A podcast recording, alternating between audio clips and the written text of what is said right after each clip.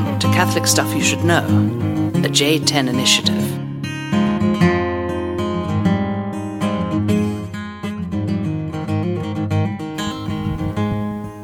Hello and welcome, everybody. Deacon Jacob here, This is Father Mike. and this is two Catholic schmucks talking about stuff.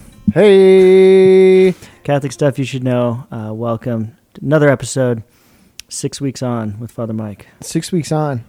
Is that what since the last one? Last one with you. Well, I know that's what everybody's waiting for. Hey, it's a you joy. and I, every six weeks. Hey, this is the the dream team, as they say. Happy feast. Happy feast of Saint Mother Teresa of Calcutta. I think her name was Gonsha. Is it Gonsha? Is that her Albanian name? Yeah. Uh, I'm still waiting for Catholic friends to name their kid Gonsha. If you're truly a Catholic hipster, you will take Yeah. up the challenge. Let me know when you name your kid Gonsha.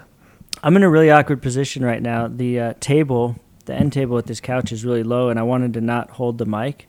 Yeah. now I'm just like bent over the mic. So I'm yeah, you are back. crouching. I'm gonna sit back on the couch, which means you might hear me rustling my papers, uh, looking at notes. But uh, Get comfortable, man. what's what's good, Father Mike? What is good? God is good. Life is good. I'm riding high because I just went to uh, celebrate the feast with the Missionaries of Charity and a bunch of people who love them. Uh, some of their friends from the streets of Denver and from the area. We had uh, pretty sweet. Uh, I don't know what do you call it. Cauldron is a very weird word for it, but uh, pot of tamales Huh. and watermelon. And it was Alright. fantastic. And then there was this little band that was playing. I think they're out of Light of the World. Shout out Father Matt Book and Deacon Donahue, who was uh, singing backup on Barbara Ann. I think it was Barbara. Ba, ba, ba, ba, Barbara Ann. That's all we can sing before we get sued for copyright. Barbara Ann. oh, that's right.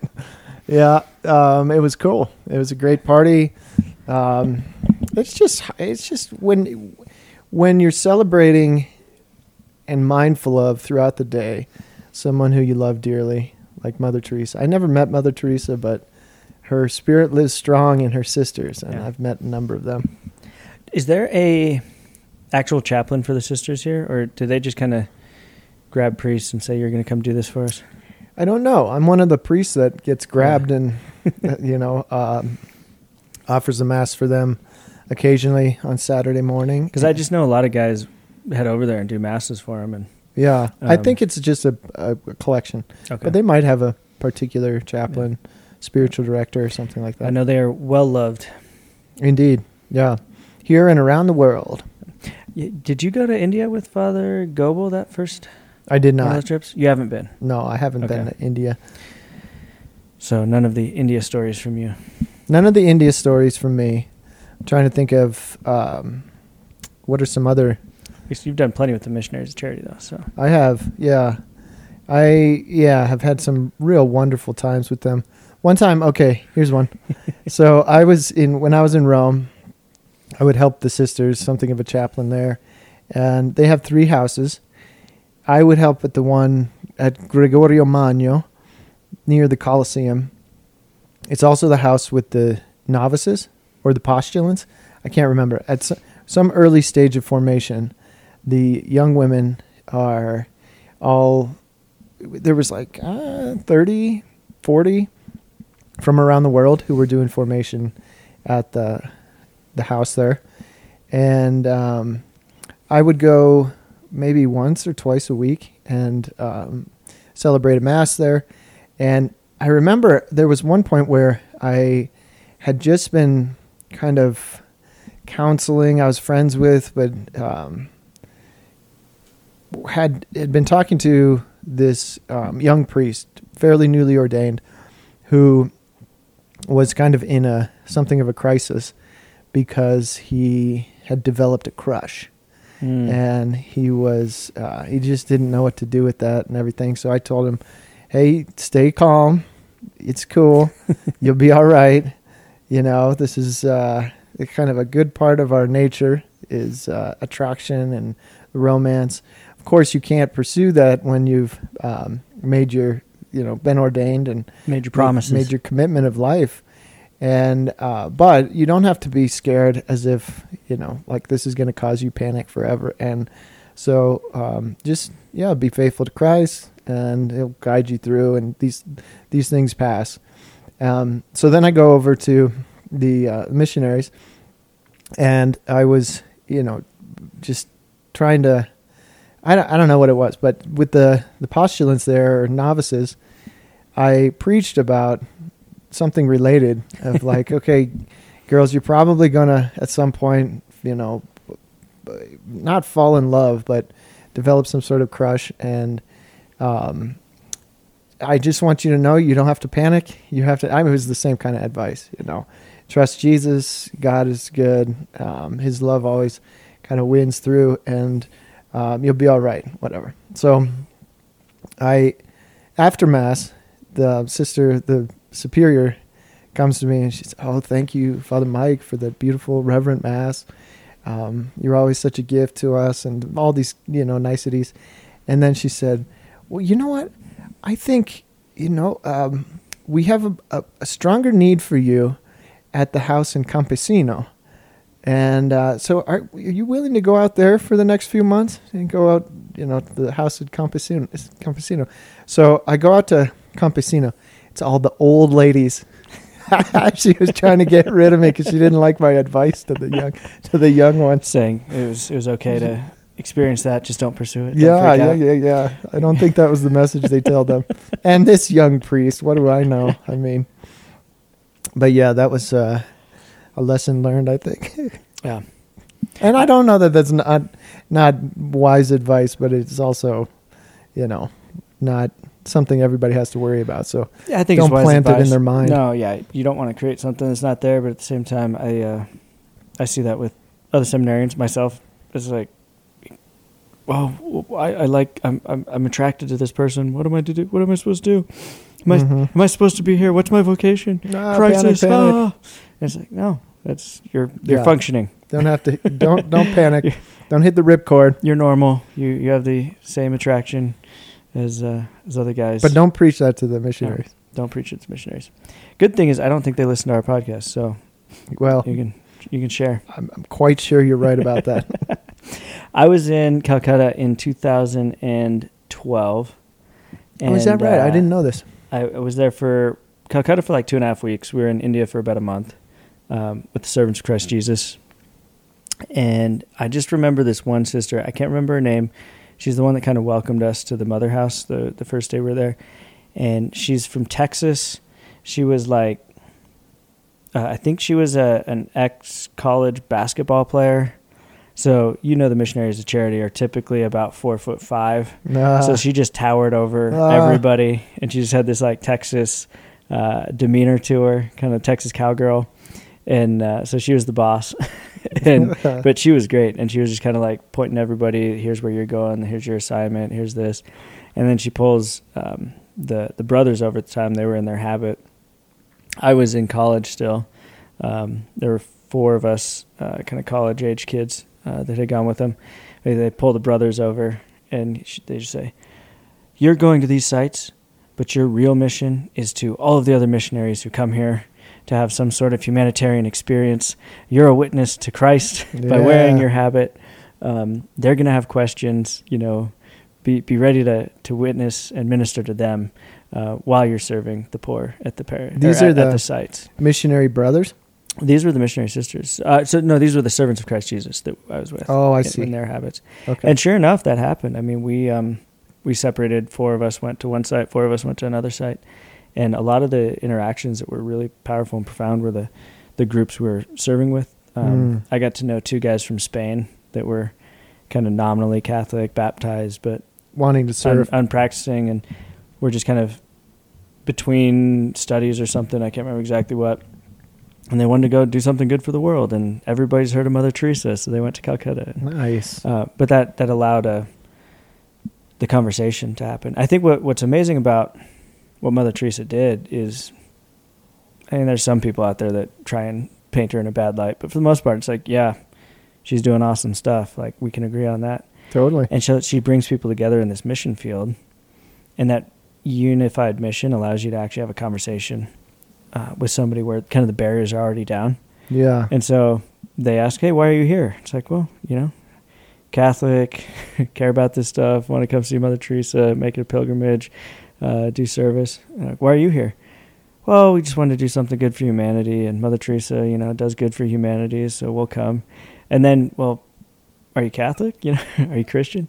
Oh, we were baptized. You know, that question hard to bring up otherwise, but there it was kind of free and easy. Totally. And those guys actually ended up uh, starting to come to mass with us in the morning and and joining. And they spoke fairly good English, and I would speak Spanish back to them some. And um, we got into mass was all in English with the missionary charity fathers, but there was the Indian English dialect.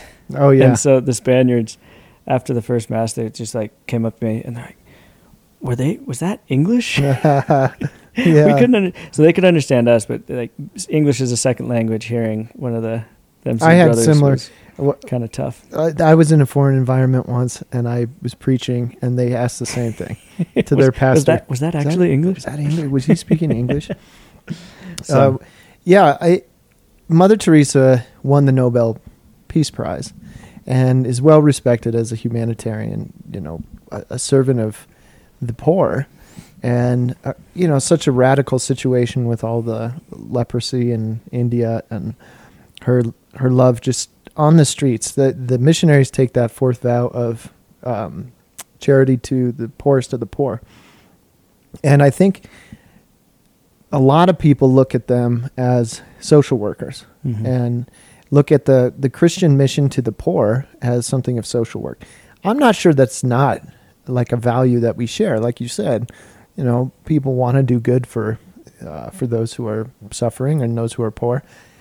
But I think something that can be forgotten is that Mother Teresa and all of her sisters are like very cognizant, very, very aware at all times that they're serving the poorest, they're serving Jesus Mhm. in the poorest of the poor.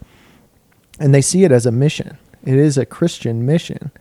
Um, that's that's not to say that they proselytize Mhm. or that they're forcing baptism or Christianity on on the people they serve, but they they know that Jesus can be found in the poor, and Jesus Himself said, "You know, whatever you do for the least of Mhm. these, you do for me," and so it's a beautiful kind of point of inspiration. We were talking about inspiration, and uh, that just is kind of a reminder that you get, outside of yourself, get Mhm. outside of your crew, get outside of the Catholic ghetto, and serve and love, and that reverence you have for Christ is not only exercised in the church building, but um, yeah, wherever you can find poverty.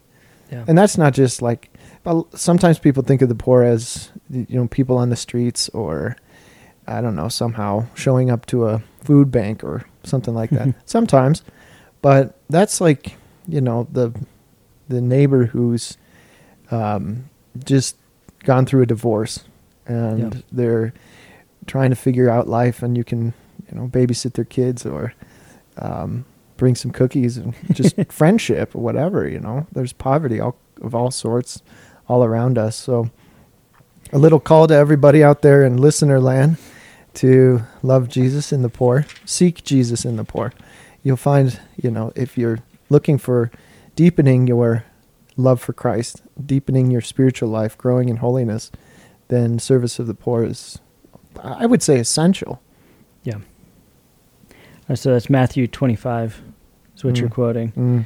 Um, and where he goes, you know, if you saw me thirsty and gave me drink, uh, saw a stranger welcomed me, and they resp- reply to him, uh, when did we, when did we see you sick or in prison and visit you? Uh, king will answer him, truly I say to you, as you did it to one of these least of these, my brethren, you did it to me. Mm. Um, and Mother Teresa, time and again in interviews, they, how do you keep doing this? How do you keep going out and picking up the, these sick people, these poor people, these lepers? How do you do it? And she just says, every time I go and pick one of them up and look at them, look into their face, I'm looking into the face of Jesus. Mm. And she really believed that. And she had her struggles, she had her darkness, her doubts, her her you know tests of faith, and to day in day out, she took scripture literally. Yeah. She actually read that. She didn't try and explain that away. Yeah. She some lived sort of like allegorical. Oh yeah, that's a that's a great sentiment. Jesus, the teacher, He said no. Jesus said, "When you did this to one of these little least of my brethren, you did it to me." Yeah. And so that's. Uh, I was talking to a friend of mine a couple weeks ago, and we were talking on that topic of like, it's probably a good exercise to read the gospel, and and read it literally, like under like wrestle with that. When Yeah. Jesus says something, don't try and just explain it away immediately. We're like, what? Wow, what does this really mean? Yeah. And there's really hard things, and so you read the parable of the, or not the parable, but the story of the the rich young man. Yeah. That's what And I was just says- thinking of. Go sell everything and give it to the poor, and follow me. Yeah. And he went away sad. And we read that. Okay, that's literal. Jesus really Yeah. said that. Is he saying that to everybody? No. He also said to Zacchaeus, "Go give back what you have stolen, and then give a tenth of everything you have." Yeah. So some were called to tithing. Yeah. Yeah. Some were called to the poor. That was a, a homily another friend was sharing. Uh, one of the priests that um, he had heard gave that distinction for that, which I loved. That that was the um, Mm. Jesus gives different calls, But you got to hear it. but you hear You got to hear it, And and, then you you got to hear respond. that radical call. and that it's literal. Yeah, I think some people to that point want to make it. Yeah, we should stay detached from things. Well, he said, get rid of it. he said, get rid of it and give it to the poor and come follow me. And that's been the impetus for a lot of saints. You know, Saint Anthony of the Desert was St. Francis. hears that um, story, just does it. You know. So if you're, yeah, ask yourself, am I called to, you know, respond in that particular way?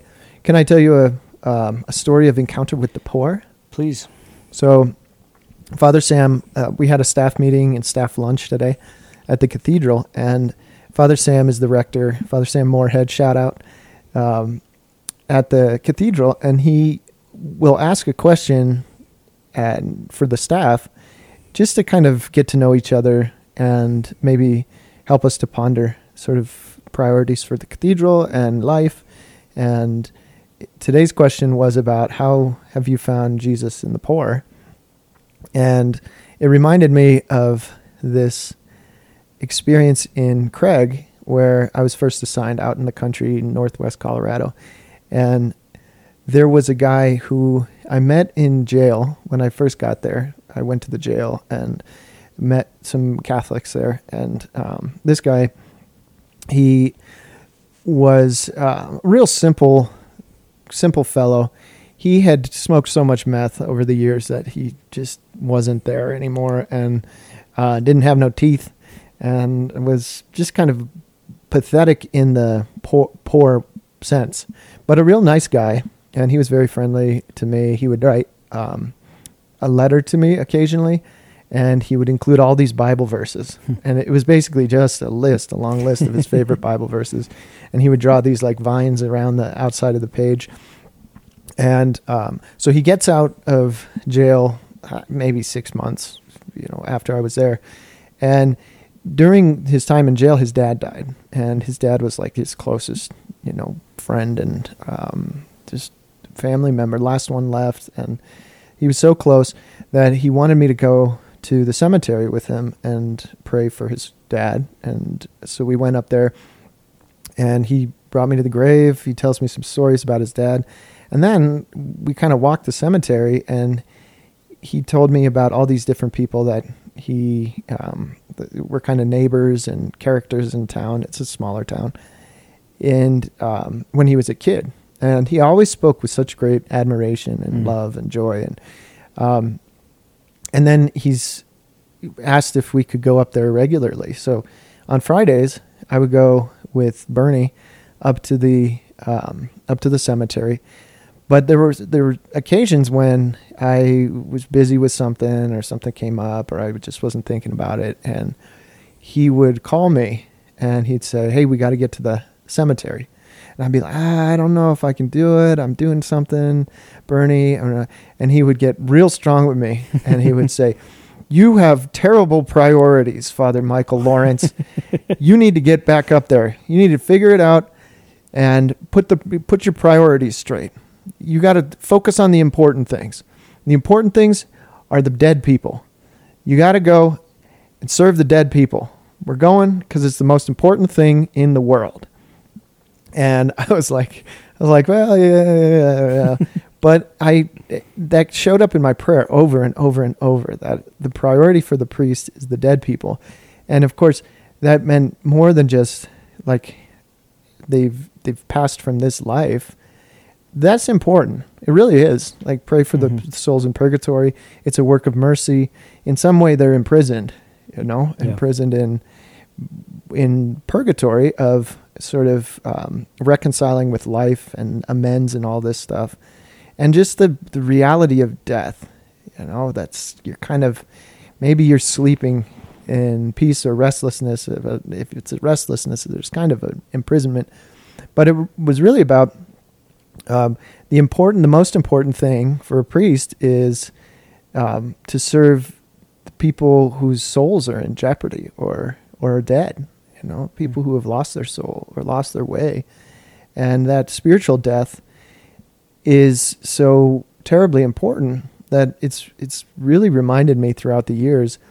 The it's the the poor or no the the dead are the ones who need you most and it's the living who are the ones that are going to ask the most of you. Hmm.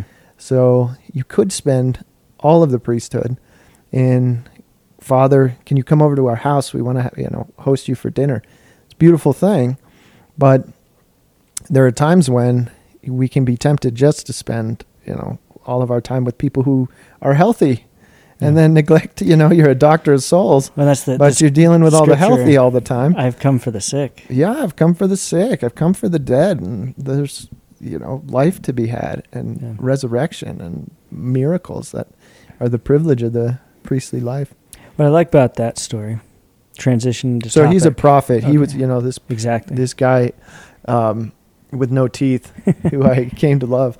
He um, and who who loved me. He was a he was a good friend to me. So I don't want to make it like my wow, look at me or something.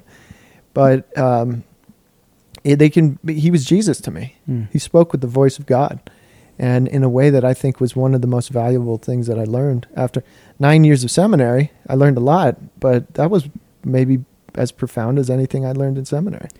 Yep, that he was a prophet and a prophet to you. Um, the prophets aren't strictly speaking uh, future tellers. There's future prophecy. There's a prophetic spirit that does that. But to be a prophet is to speak the word of God, to Mhm. interpret what God is doing in the world, uh, to see with the eyes of God. And so he did that for you. Yeah. And so not all prophets are for the world. Some prophets are for individual people working Yeah. in the prophetic spirit because God's working in all of that. So from a, a little a little work, I've got a quote here. It says, But the works of God are perfect. It is written in the canticle of Moses. They are so well done that God himself, whose judgment is strict and righteous, found that he had created them that they found when he had created them that they were good and very good. It is quite obvious that he who hath founded the earth by wisdom and hath established the heavens by understanding could not show less perfection in governing his work than in creating them. So, as he is careful to remind us, if his providence continues to have care of all things, it is in measure and number and weight, it is with justice and mercy. Neither can any, any man say to him, Why dost thou so? Mm. Uh, is from a little book, um, Abandonment to Divine, Pro- or Trustful Surrender to uh, Divine Providence. Beautiful. Um, and I've been reflecting on just providence and the abandonment to God's will, Mm. um, total surrender, however you want to yeah, phrase it. The saints, the saints devotions. write of this. There's devotions. I've got two here um, that you know have been circulating here in Denver, and I'm sure around. But the the Litany of Trust, written by the yeah. the Sisters of Life, and then the um, Surrender Novena has been going around for a while. Um, and so there's this. Is that a like a local trend or is that a national thing? The surrender, I've seen this, yeah, yeah, particular Surrender card. He's showing me this from particular card. France. I don't know where. I, I started getting this. Full of Grace USA is the one who's kind of prints Okay. these and distributes them, but um, I'm sure a lot of people have come across it. It's Father Dolindo Ruotolo, who was uh, a friend of, I believe, Padre Pio Oh yeah, that's what I've heard too. yeah. um, in Italy, uh, kind of a, a miracle worker in his time as well. Just kind of, so he wrote this litany or the surrender novena in just nine days, and there's some beautiful lines in there we can maybe bring out later. But Cool. uh, the litany of trust is just like praying through the difficulties that the sisters see people, you know, um, going through, and from um, that you always hear me, and in your goodness always respond to me, Jesus, I trust in you. You know, against That's the, the, that's the refrain. Jesus, I trust in you. so it's deliver me, Jesus, and then Jesus, I trust in you. Mm. So the first one's from the belief that I have to earn your love, deliver me, Jesus. From so all Mhm. these kind of like negative lies that we tell, um, deliver us, and then other things like that you are continually holding me, sustaining me, loving me, Jesus, I trust in you. So then Ah. affirming kind of the positive. beautiful. Um, so the Sisters of Life have these, and I've, I've been, you know, these get handed out all the time. So that's been a kind of a mode and a movement, and I I'm very receptive to it. I, I, like it, and I I think of a couple scripture verses, um, Exodus fourteen fourteen, um, which is uh, be not be still and know that I am the Lord, but um, got it right here.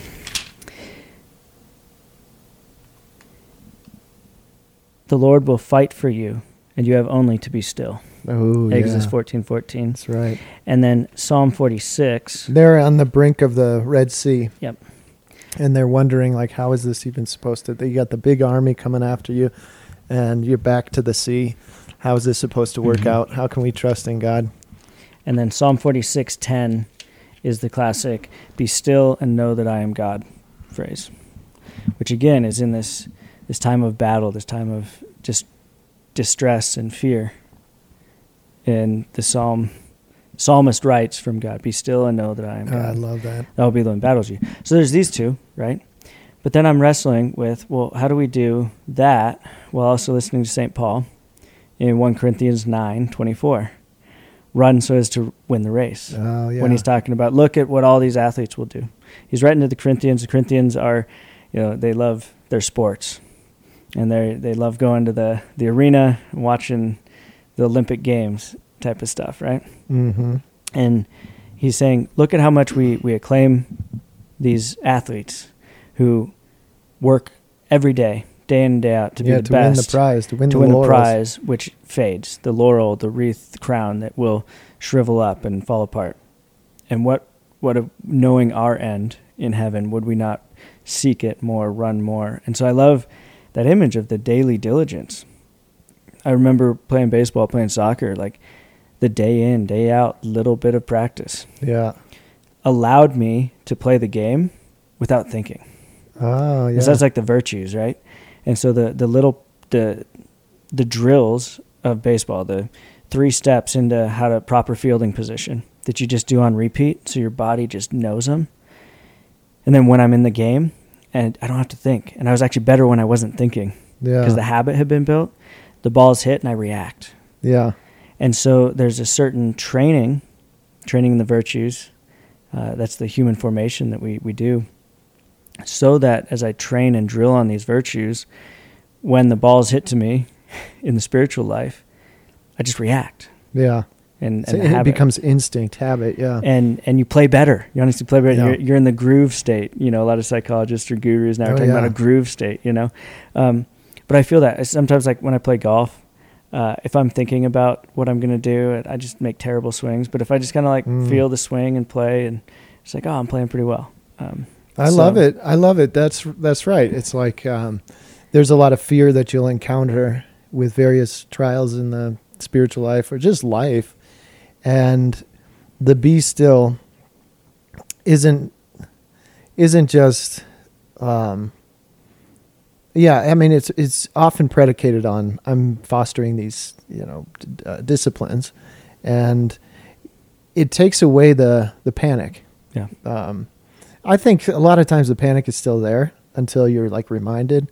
So you gotta, I don't know, step on the field, start the game. I guess maybe yeah, that's like um, it's a motivation to not cower from actually putting yourself in a position of, I don't know, responsibility or, you know, th- stepping out to evangelize or, you know, to preach something real in the um, in the ch- in the church from the pulpit to take a risk this way or that, and and just to do your job, you Yeah. know, to do your job without.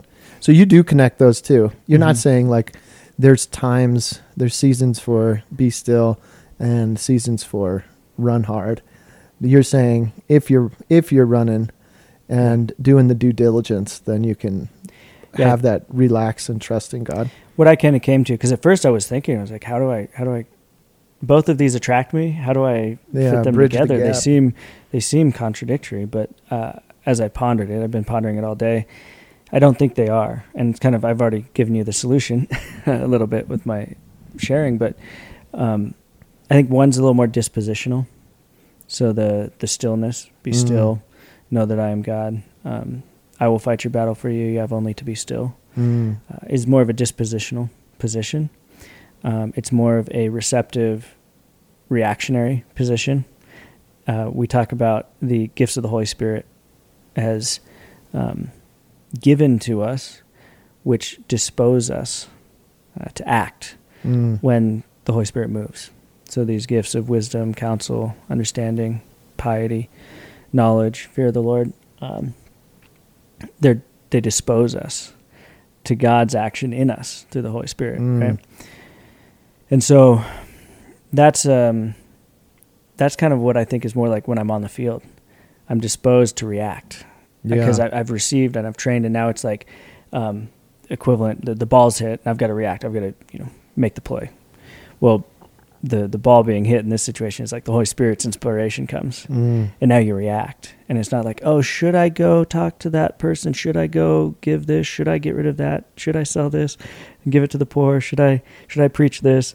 You're not necessarily pondering over and over for an extended period of time. The the ball's been put in play, and you Mhm. react, and you're disposed to react well. Yeah. Uh, but that's happening principally because of the action of God, but also because of the habits that you've built up. And so I think Paul is proclaiming this is while while God is first that he elsewise he says any of these things without love is a sounding resounding gong.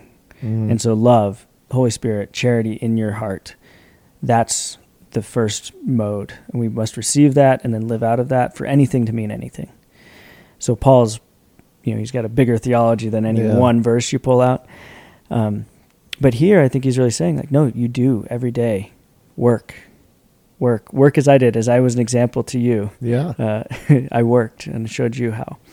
Um, so to establish with diligence these habits through doing the drills every day, which is the discipline of um, waking up and making your morning offering, and for us doing the liturgy of the hours every day, or whatever your things might be uh, in your life. Yeah. Prayer service. it builds. Yeah, where, where do you give? Where alms? Where do you fast? Where do you acknowledge? I think more than anything, more than finding crosses to pick up, where do you acknowledge the cross that's been given you, Mhm. and then pick it up as a joint penitential act with Christ carrying yeah, the cross? Yeah.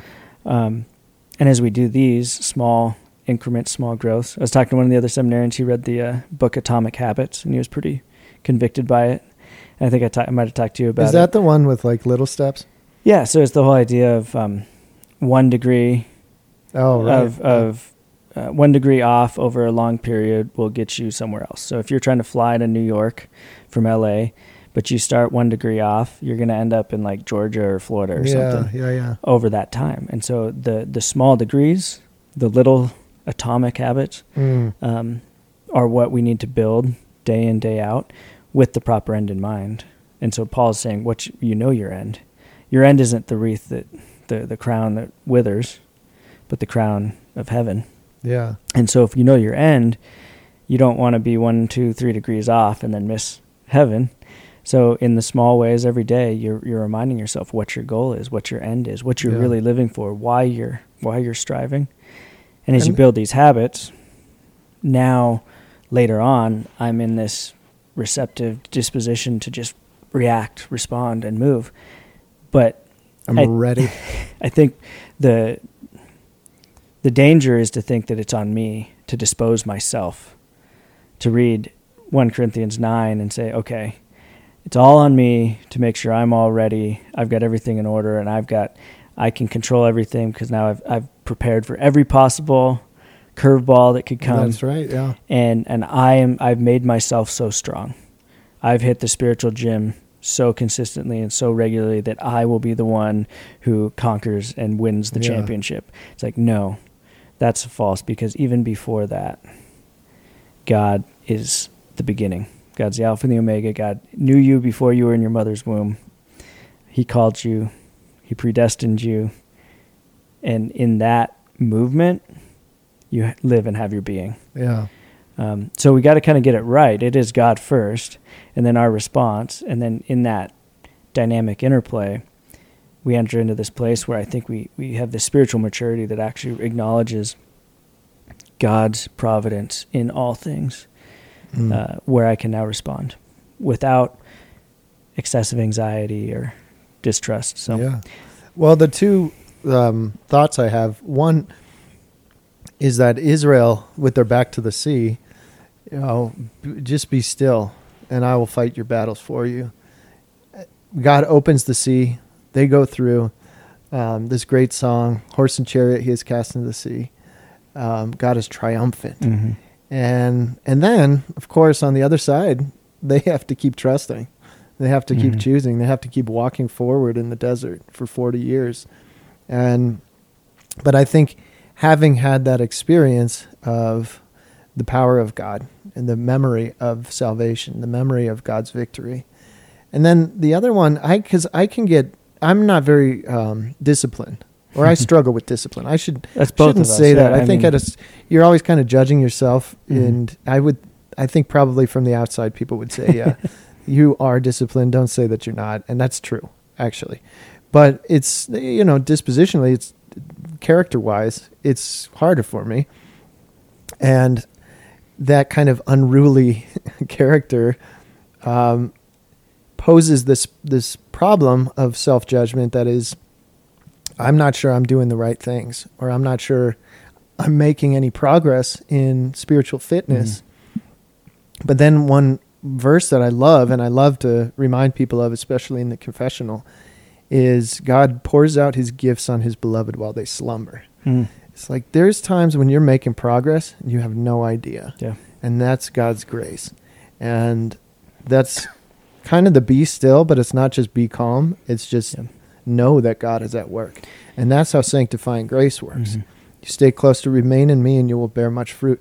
That's such a passive image that Jesus uses. Yeah. I'm the vine, you're the branch. So sit there.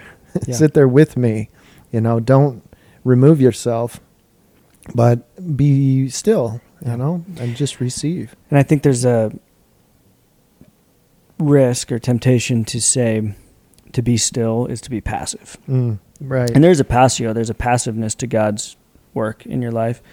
Um, but there's um, an active reception, you know, to choose to be still, yeah. to choose to receive, to not run to your own initiative, to not try and be the, the tree, but to be the branch, to remain in Him. Mm, Um, to remain is, is an action.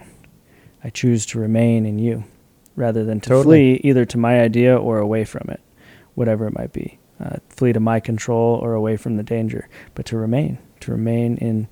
And so I look at Mary. I'm sure we've talked about this before, mentioned it. You know, the receptivity of Mary is Mhm. not a passive reception of like, okay, I guess whatever, God, you're doing it anyway. yeah, I'll just do my thing. No, the fiat was an you must be doing yours. uh, you know, Father John just gave us our. Uh, we're in our Mar- Mariology class with Father John. He just gave us his big, like, you know, three thousand foot schema overview of Mhm. it. But he talks about how the fiat is an active reception.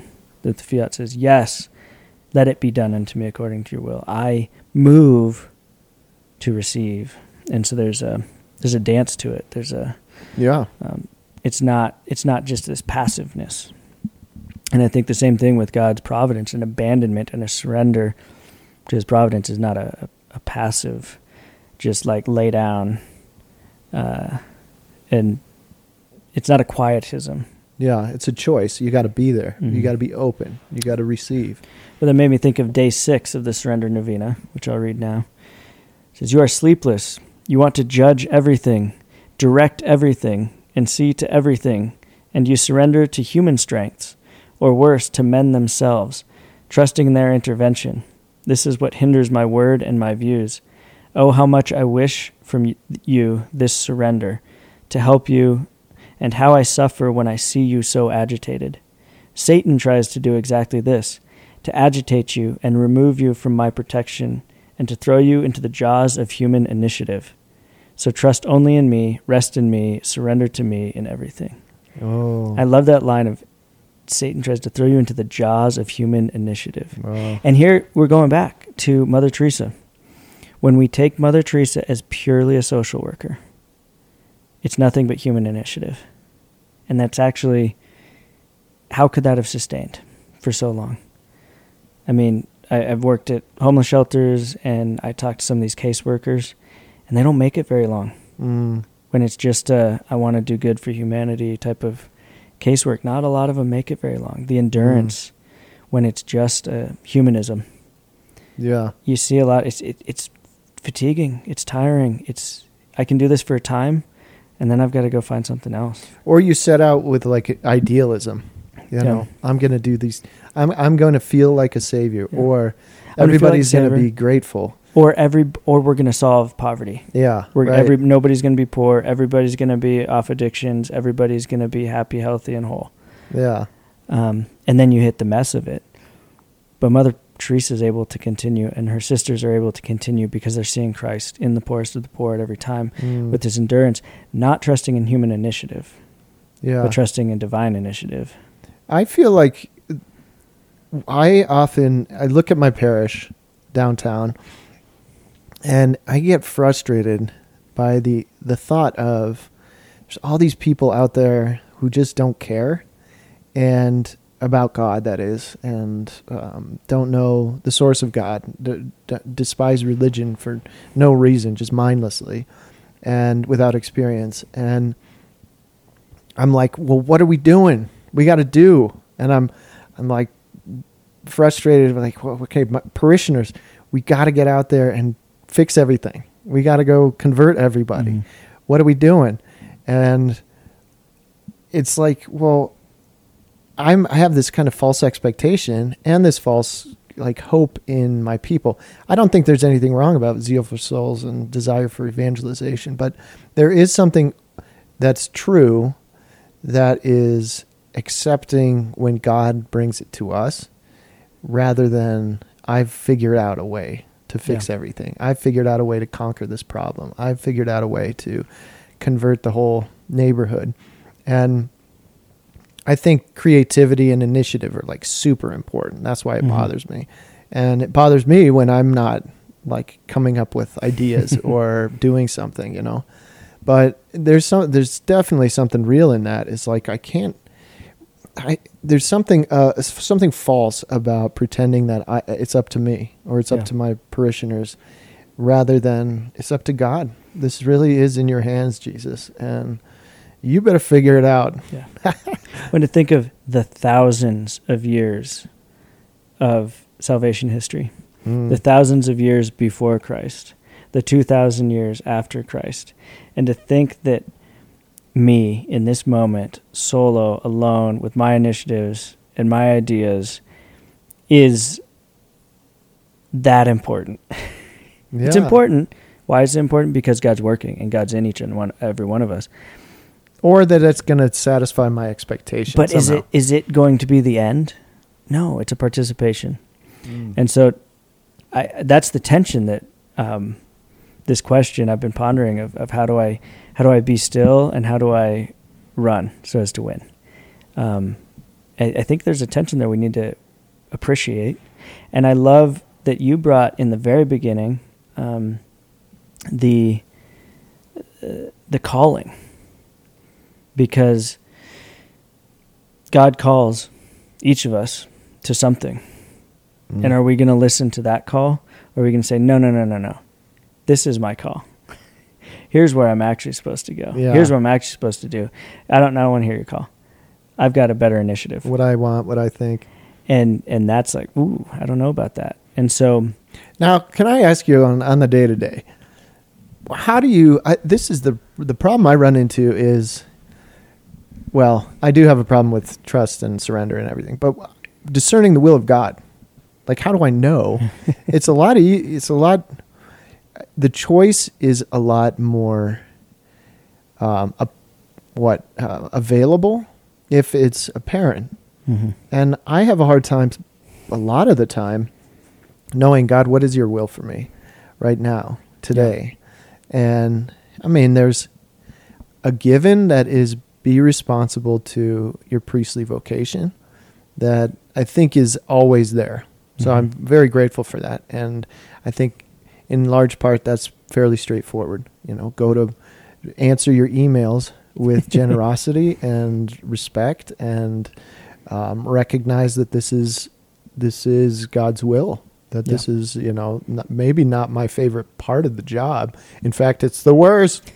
but um, but so don't email us fidelity- at Catholic stuff. At, Ay, ay, ay. Um, they already know. They already know that I struggle with emails. But um, yeah, that kind of question of maybe in the, the other things or the more or the what's next, it's can be really difficult for me to know, you know, what what I should surrender to, Yeah. other than just this general God, I surrender to Mhm. you, which I think is a good prayer and is like a a general and broad attitude, disposition, like you say.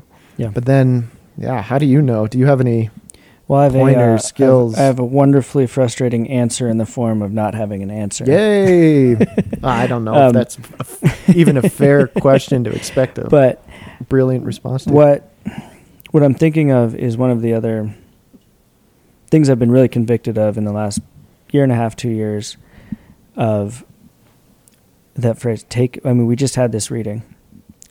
Uh, take up your cross and follow me. Unless you take up your cross and follow me. Mm, And it's just the way it's said, and especially since it's to Peter, who's going to be told later, uh, right now you go wherever you will and do what you you Mhm. want, but there will come a time where you will go where you're led and people will dress you. And yeah. there's like there's a certain history in our lives where Peter's kind of on his own initiative and he's kind of going and doing, but then he as the more he's conformed to Christ, the more he's led into Mm. where he doesn't want to go, to a death he doesn't want to die.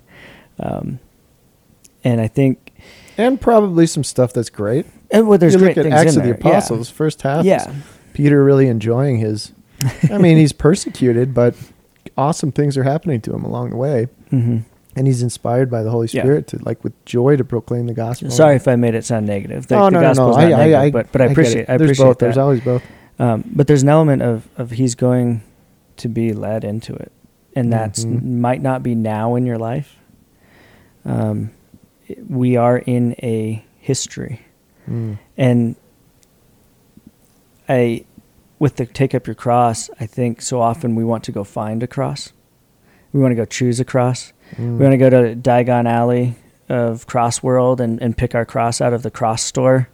The, yeah, Oh, the cross chose me. I said, yeah, yeah. No, but it, like, yeah. but there's an element of um, that's a mixed metaphor. We could probably cut that one out, but it's like um, wooden. but it's like I want to go shop. I want to go find my cross. This cross sounds more exciting. This cross seems more glamorous and glorious. And oh, this cross will win me more praise from people when they're reading Mm. my saint biography in in 50 years. I'd rather have them reading about this cross than the one that's given to me. Yeah, And or so, just see me today and say, "Oh, what a cross bearer." and so to your point of just bearing your your vocation well even going back to our beginning it's like yeah okay i'm i'm attracted i have a crush on this woman well what have what have i promised what have i given where is my heart what and there's a fidelity to that that is a cross um that is god's will Yeah, fidelity. I think fidelity in a lot of things can be a cross. like if I if I'm after ordination, I walk down to you know Harvard Gulch Park and I see some beautiful girl playing frisbee and I'm like I'm in love. I'm I, that's definitely She's- God's. It's the frisbee. It's definitely God's the will frisbee, that I go flirt with her now. That's not God's will. Why? Because I'm living the vocation of a deacon who will be a priest, who's promised a celibacy for the kingdom. So therefore, it's clearly not God's will. That's a big. That's easy, right? right. But in your in your day, in your what are you choosing? Your emails, Yeah. Um, Liturgy not, the not hours you, can be a, liturgy the hours for us. a cross at times. Uh, marriage, um, your God's will is your your wife, your kids, your husband. mm-hmm. It's not. Oh man, marriage is really hard. I don't really. I'm not attracted to this anymore. But man, that you know, fleeing my family and doing this whole new career shift and Yeah. that seems really attractive. I think that's God's will for me because that's I'm what supposed to be a missionary of charity. that's where I feel like I'm supposed to be happy. Or yeah, the thing of like, man, I, I wasn't supposed to be married. I was actually supposed to be in the church. And it's like, yeah. no, you're you're married, so that's God's will for you now. Whatever came before that, you entered into vow and vocation, and that's God's will for you. When you're not in vocation, you don't have that kind of same clarity uh, to fall back on, but you still have the principles, the precepts of the church. Um, And I think just receiving your life circumstances, yeah. even when you're not, you know, I think a lot of the young people are stressing over. I, I don't know why. I hear this a lot. I don't know why God is not um, making my vocation happen. I don't know where He is with my vocation and all this talk about my vocation, my vocation. I'm saying, what if, what if your vocation is to be faithful in prayer right now? What if your vocation is to be charitable at work or reach out to a neighbor? And that's great. Yeah. That know, brings me. There's no position in your life where you cannot do the two commandments that Jesus said love God, love your neighbor. That's vocation. That brings me to my final point, my closing point. A story of my own conversion, a board game conversion. Hey, I, risk? no, I had a friend. Uh, we'd play play some board games, and uh, especially during COVID, we kind of had a, a board game group meeting on Fridays. And this friend, we loved playing the board games, but he would always just kind of like, kind of laugh at me. He's like, "You're always end gaming. From turn one, you're already planning out the end and how you're going to get the most points or whatever it is, be in the best position to win at the end. From the beginning, you're already just that's your focus, and you never just enter into the game." Uh, and he's like, "These games have awesome themes. I just want to, I just want to enter into the theme and just Yeah. enjoy enjoy the evening." yeah, enjoy the people around. and I was just that. like, "Dude, that's so dumb. Games are for winning. come on. If you don't win, it's it's a waste of your night. Uh, why would you have spent two Yeah. hours if you're if you're not trying to win?" And he's like, oh, "It's not that I'm not trying Run to win, Run is so to win. uh, but you know, just kind of maybe play the game." and I I took that, and that was like two years ago, and then maybe three years ago now. And uh, last year or year and a half ago, I'm playing some games, and I realized I had a distinct point where I was like, I could try and just make this the most efficient path to victory, get the more victory points than my brother. Or I could enter into the theme of this game, which was like a Redwall type, uh, you know, forest with animal creatures, and, Oh and I was like, or I could just enter into the theme of the game and enjoy the process of the game. The thought of a squirrel. And in the end, like me and my brother both had like insane amounts of victory points because we were both just playing for the fun of it. We weren't trying to like beat each other or make sure he didn't get the points. And I think he beat me by like two or three points, but it was a blast. and I call that my playing- board game conversion well. because I entered into the moment of the Mm. game rather than already living in the future, whatever I thought the goal was, the end was. And I think we can put all these intermediate, And the other piece of that is I will be happy when, yeah, rather than I'm happy now. playing. Yeah. Which leaves us with what are the two moments that we have in our life? We have now Mm. and we have eternity. Mm. So we do have the ultimate end. And that's the end that Paul is telling us about. Know your ultimate end. Know that your destination is to be a partaker in the divine life of God. God wants to bring you into his life that we will not even know, you know, who can know it, but we'll be like him because we'll see him as he is. Mm. That's the end yeah. we have now and then, and we want to put all these intermediate ends that are not yet as the end that we're focused on instead of being now Yeah. united to that eternal end. And then our discernment can maybe start to fall into place. And I know that's like vague, Ah, I and think sounds that's a a, bit good idealistic, example. Yeah. but I think I think we want to put an intermediate end. So I want my vocation to be solved today. I want my career. I want uh, all of my virtues to be perfect or perfected now, rather than realizing we're living in the mess.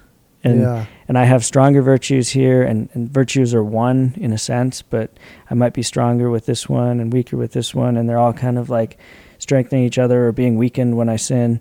Um, and there's just this history and time that's happening that I've got to ask God to keep coming into. And Yeah, and providence is at work now Mhm. and in all this. I, there's a kind of a cliche that I like and I like to think of and tell people to remind yourself everything is as it's supposed to be right now. Everything is as it's supposed Mm. to be. Everything is within God's providence. So even like the limitations, the weaknesses, the the traumas, the failures, everything works for the glory of God and in, in providence. And mm-hmm. of course, it's not like I'm going to dig into my sins, yeah, but it's trust. It's just recognizing God is here in my real life, not in some yeah, imagined intermediary step. Like imagine tomorrow. It's like let's do it. Let's n- now. Let me surrender now. And that brings me, I guess, one more last thing. That li- uh, a line from Homo Viator.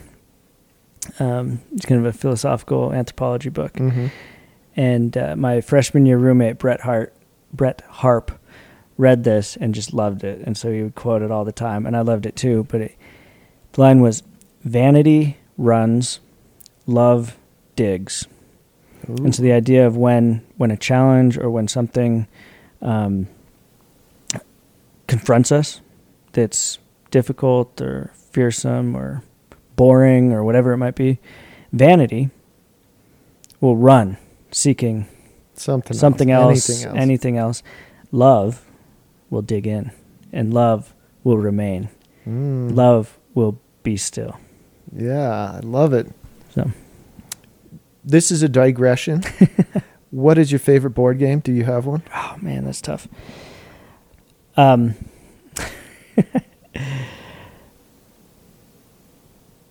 We've been playing at the rectory. Um, we yeah. play Ticket to Ride and Settlers of Catan. And I feel like Settlers is kind of we've overplayed it to the point where I'm bored with it. I'm glad you're there too. I've been playing Settlers of Catan. I really haven't played much in the last ten years because I played so much in high school and college Yeah. that I find it a very boring game. I think Ticket to Ride, not to offend anybody who plays it, is like adult Candyland. I love it. It's just a I bunch of like it, drawing Give cards it to me and easy. then Lollipop. Land or whatever. Uh, Peppermint Prince. So one of my favorite games of all time, and this is going to reveal me as a huge board game nerd, is Twilight Imperium, which is like a See, I don't even massive space exploration, just a huge game. It's an obscenely large game.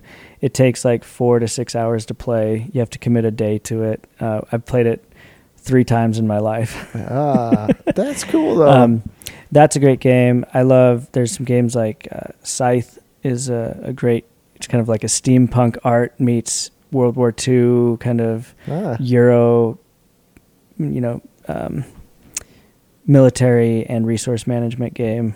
Those are fun. Um, Terraforming Mars is an excellent, excellent uh, kind of engine building game. yeah. And now I'm saying all these words that like two people are understanding, but I, I do love board games. Hey, Um, I get some of it. I mean, I'm I enjoy playing them. I'm not like a I'm not like an expert like I could. yeah. I, I don't totally enjoy the period of learning all the rules. And that's Yeah. necessary and people do enjoy that. So I laugh I at feel like myself sometimes. So you taught me Greek. Um, it's hard for me to sit down and learn the rules of a language mm, to be disciplined, but I'll sit down and read a rule book for a game to figure out the mechanics and how I'm, I I'm like, just love it. and I'm just trying to make that. I made that analogy myself. I I need to be better at reading the rules of grammar uh, for a language, like it's a game, and then you can play. and then you remember it, and I can, then I can play. yeah, hey, I like it. Of course I like Yeah. that. So Well, that's beautiful. I love that. The, the two, especially the two poles, and that sort of reciprocity between Yeah. the being still and the running the race. It's cool. so any shout outs this week? I do have shout outs. I brought them this time, and I'm happy to shout out um, Isabella, Isabella Kumbalic, who's our new, like, what would I say, kind of front desk um, evangelizer at the at the cathedral. She um, organizes the marriage prep stuff and meets with the couples the first time, and um, she is wonderful. She's out of uh, Christendom College and is probably the smartest, most wonderful Christendom graduate, and oh, next to Johanna, who also works at that office. Oh, um, but a shout out to her. She's a podcast fan from uh, for a long time, and um, also her predecessor, Max Beekler, who is getting married soon, and just love that kid. He's uh, very proud of him. He's a big gamer, and his fiance, Mary Bade, um, lovers of the podcast again. So hope they're hearing this and know of my prayers and support. Um, Aaron Cotillon, he went through the RCIA last year and has just become a friend um, at the parish and his fiance. And and then tonight I met at this Missionaries of Charity party. I met uh, Tony Bykirk. I got his name wrong about three times. Antonio. he's from Nebraska, and um, he when he was in high school, his professor John Zack would ha- play Catholic stuff you should know at the end of class, every class, and um, it was a little entertainment, maybe a little something to learn. And he said it had um, an influence on his choosing to be a missionary for Christ in the city Wow. and hit the streets of Denver, loving the poor. So I'm just really proud of that and That's uh, awesome. proud of him. So He must have been listening when the podcasts were less than an hour and they could play them at the end of a class. yeah, well, I think it was snippets. Just for sure. Okay. Um, I'll shout out Brett Harp. Uh, he's yeah my roommate from freshman year. Um, need to call him actually. So if you hear this, give me a call. What's up, dude? Um, but yeah, thanks for your wisdom uh, and your friendship. He was one I told him uh, when I went to seminary. He was like, "It's about time." yeah, that's like- a friend. It's like They know. it's like I knew that when we were talking freshman year. You're reading "A Priest Is Not His Own," and you'd like wake me up. You're like, "Dude, you gotta you gotta hear this." um, so yeah, shout out to him, good friend. Uh, can I do an like an anti shout out to Bethany, who texted um, Riley Helgo to to correct us on our last podcast, and by us I mean me. Fact checker. Fact checker Bethany. Um, no, she Thanks a corrected. lot, Bethany. But I don't. I'm not sure how to no, throw she, fuel on no, this fire. She corrected me on uh, mixing up the the Valar and the Maiar, and I'm not sure which way I flipped them because I didn't listen back to this the is podcast. Silmarillion this, Tolkien is, this was back in the Tolkien episode. Uh, we I, I flipped the Maiar and the Valar in their order. Um, so you're absolutely right. I was wrong. Um, but the analogy that I was making still stands. So Take that, uh, Bethany. take that. yeah. Don't don't send in straight. don't send in your, your corrections and your fact checks just to get shouted out because I, I won't do it again. That's right, Bethany. How about No. that, Bethany? Still Bethany. shouting you out, Bethany. Thanks for listening. I got my experts, um, Patrick Santino and Morgan Rogers, who Yeah. are my always Tolkien checking experts. on you. Yeah, that's right. Morgan's good. So no, thanks thanks for listening, Bethany. Um, sorry for the error. Um, it's the first time We'll and the last right. time I'll ever make a mistake. It's the Mylar, of course. the the Malin Malin the Minars. Uh, yeah, that's, that's all I've got for today. hey, thanks, man. God bless you, everybody. Happy feast, Mother Teresa.